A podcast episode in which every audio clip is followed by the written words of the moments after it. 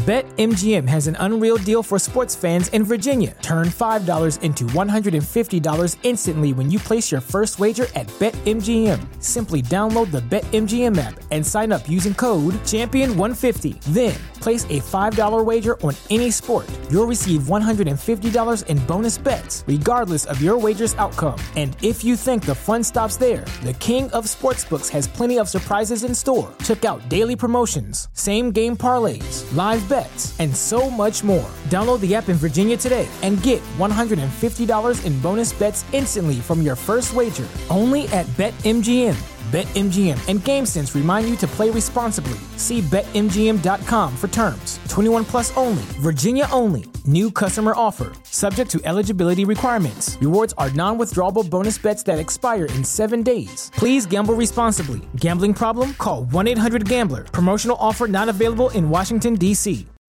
Welcome to your new home. I hope that you enjoy living here. I just wanted to let you know how special you are. Mrs. Craig smiled at me, then gave me a hug. Hi, my name is Tiffany. Don't forget to like, subscribe, and share. Press the notification button so that you would be the first to see when new content comes out. After you have done that, go and hug your family and tell them that you love them, because not everyone has a loving family. I had been back at Mrs. Silver's orphanage about a year when she called me into the office and said that someone wanted to adopt me. She said that they looked like a nice couple and they didn't have any children. I thought that at the age of 13, nobody wanted to adopt me. Boy, was I wrong, and the thought of having my own space was surreal. That night, I had the most restful night I've had in a long time. The next day, Mrs. Silvers took me to the doctor's office, and I got some blood tests done. I had never been adopted before, so I thought it was standard procedure. As a matter of fact, I would have done anything not to be placed with a foster family again. I never knew my mom, and some days I wish she was around and I comforted myself by thinking she probably had a good reason for giving up. Doesn't every mother? About two weeks after Mrs. Silvers told me that I was getting adopted, it was finally time for me to leave the orphanage. Hopefully, this time for good. When I got to the home of Mr. and Mrs. Craig, I was given the tour around the house. This is your room, Tiffany, Mrs. Craig said as she opened the door. But you can't redecorate it. There were portraits on the wall of a girl. She looked around 16 years old.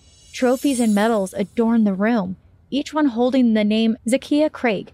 They must have lost their daughter. It made sense that Mrs. Craig wouldn't want the room to be redecorated. The next few days were simple enough. I really didn't have anything to do since Mr. and Mrs. Craig did all the housework and cooking. Mr. and Mrs. Craig even told me that I could call them mom and dad if it was something I felt comfortable doing. So I did. Every day, mom told me that I was special, and it really meant a lot to me after being told that I wouldn't amount to anything and that if my mom didn't want me, why would anyone else? Mrs. Craig showered me with gifts and made my favorite meals.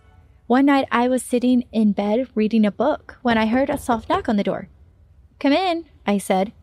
Mom came into the room bearing gifts of a tray of chocolate chip cookies and a glass of milk. She placed the tray on the nightstand. How are you enjoying it here? Mom asked as she sat next to me on the bed. I'm very happy, I said. Then she said something that sounded a bit off. You know that you're now a part of the family, and in families, we need to look out for each other. Sometimes that looks like sacrificing a part of ourselves to help other members of the family.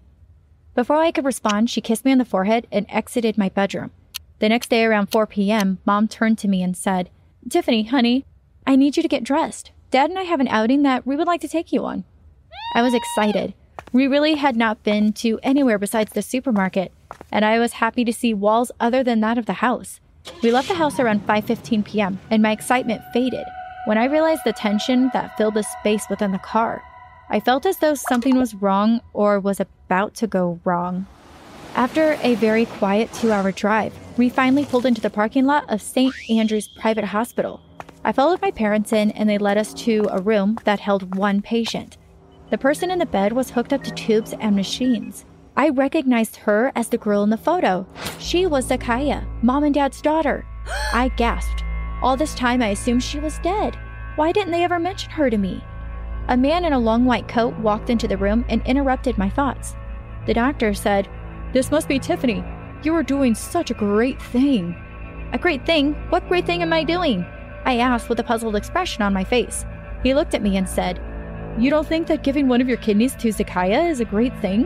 Mr. and Mrs. Craig were very lucky to find a match. I placed my hand over my mouth and gasped as my eyes grew wide in disbelief. When I did speak, my voice shook.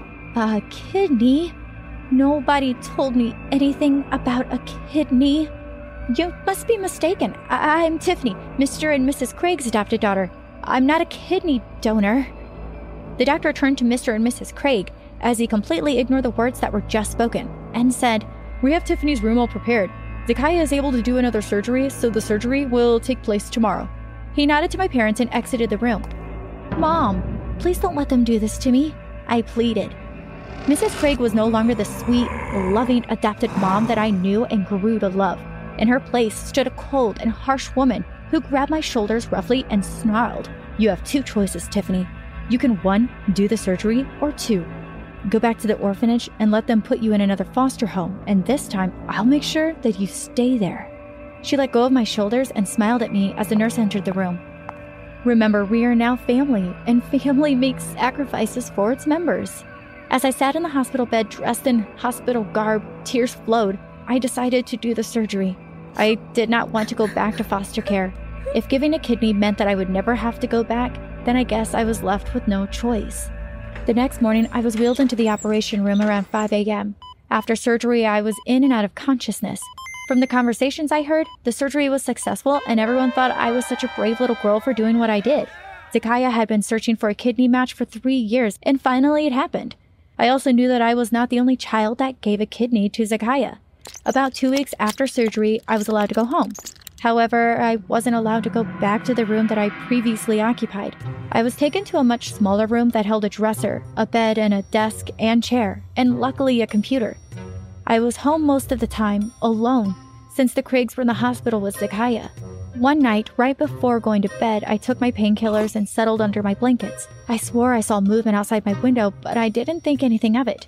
I thought it was my mind playing tricks on me. I closed my eyes and drifted off into a dreamless sleep.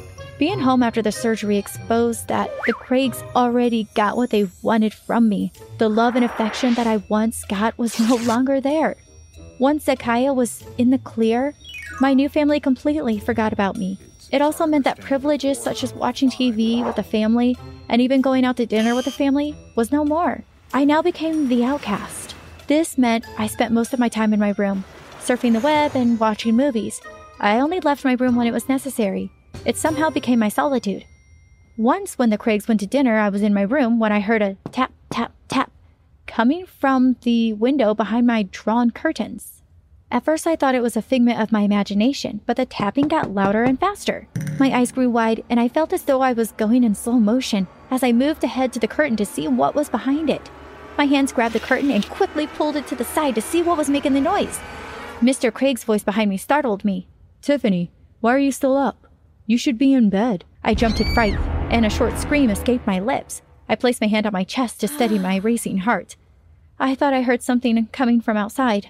It's probably the wind shaking the window panes. Mr. Craig smiled at me. He handed me a disposable food container and then winked at me before leaving the room. If it wasn't for the small, humane gestures of Mr. Craig from time to time, living with the Craigs would have been unbearable especially since Zakaya inherited her mother's charming demeanor. Over the next few months, I felt as though someone was constantly looking over my shoulder, but every time I turned around, nobody was there. So walking to and from school was quite nerve wracking.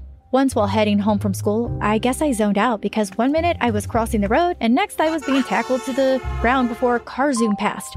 Before I could regain my senses and thank the person who saved my life, they just disappeared. One evening while watering the plants, I heard a noise from behind the tree. Now, if you are thinking that I went to check out what that noise was, I didn't. I dropped the watering can and ran inside the house.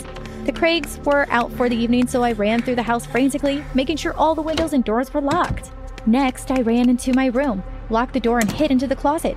But after about 10 minutes, I heard the same tapping noise on the window behind the curtain. Tap, tap, tap, tap.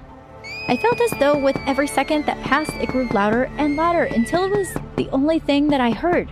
I came to the conclusion that this was how I was going to die. I gingerly opened the closet door and walked slowly towards the curtain. I expected, or rather hoped, Mr. Craig would walk in like last time, but that didn't happen. I peeked behind the curtain and I was astonished to see what was outside my window making the tapping sound. It was a woman. My jaw dropped. It was a woman who looked just like me, but of course older. She wore a black coat with a hoodie. Mustering all my courage, I moved the curtain to one side and looked at the reflection of myself outside the window. The woman smiled and I noticed tears swell in her eyes. Hi, Tiffany, she said. I'm your mother. She said she got pregnant when she was 16. On the day that her baby was born, her mother placed the baby up for adoption. She said that she had been looking for me for years, but every time she found me, I had already left the foster care I was in. It was a lot to take in. After our nightly cap by my bedroom window, she said goodbye and that she would see me soon. Over the next few weeks, my mother and I got acquainted. We knew that they would never award her full custody of me since she did not make enough money. After three years of being mistreated, I ran away from the Craigs and went to live with my mother. That night, while slipping out of my bedroom window, Mr. Craig entered my room. I was frozen with fear, thinking he would raise an alarm. He smiled at me and nodded, and I smiled back, and I slipped out the window to go meet my mother. Nobody came after me or came looking for me. No alerts were put out. It seemed as though I became a ghost. I had been living with my mother about seven years when we were heading out of town. Along the way, we saw a crowd along the road, and we found out that there was an accident. My mom and I stepped out of the car because the road was blocked, so we couldn't pass anyway. As they were placing people on the stretchers, I recognized that it was the Craigs. I really had mixed feelings about this. On one hand, I wanted to be empathetic, but on the other hand, I was like Karma was serving her dish today. Then my thoughts ran on about Mr. Craig and how he made my stay a little better while I lived with him. I asked a paramedic which hospital they were being taken to. Once I got my answer, I asked my mom if we'd go to the hospital, and she said no problem. When we got to the hospital, we entered and spoke with the receptionist. My mother told her that we were family with the Craigs and that we would like to be updated on their status as soon as possible. The receptionist nodded and asked us to wait in the waiting area. After about three hours, a doctor came out. Family members of the Craig family? He said. My mom and I stood up and answered, Yes. I'm sorry to say that Reed lost Nakaya and Juliet in surgery, he said. How is Mr. Craig? I blurted out. He'll be fine. We had to put pins in his legs. He has two broken ribs and a mild concussion, but he will be okay. You can come back tomorrow when he's allowed visitors. The doctor said. My mother and I thanked him and exited the hospital. The next day, we visited the hospital and I walked in with flowers for Mr. Craig. He apologized for what his wife did to me all those years ago and he thanked us for coming by to visit him. That one visit turned out to be many visits. My mom and I helped Mr. Craig any way we could, including helping him to and from therapy once he got out of the hospital. He and my mom got close, and five years later, they are about to get married. My life may not have started off the best, but it's not where you start, it's where you allow yourself to end up. What's so special about Hero Bread's soft, fluffy, and delicious breads, buns, and tortillas? Hero Bread serves up 0 to 1 grams of net carbs, 5 to 11 grams of protein, and high fiber in every delicious serving.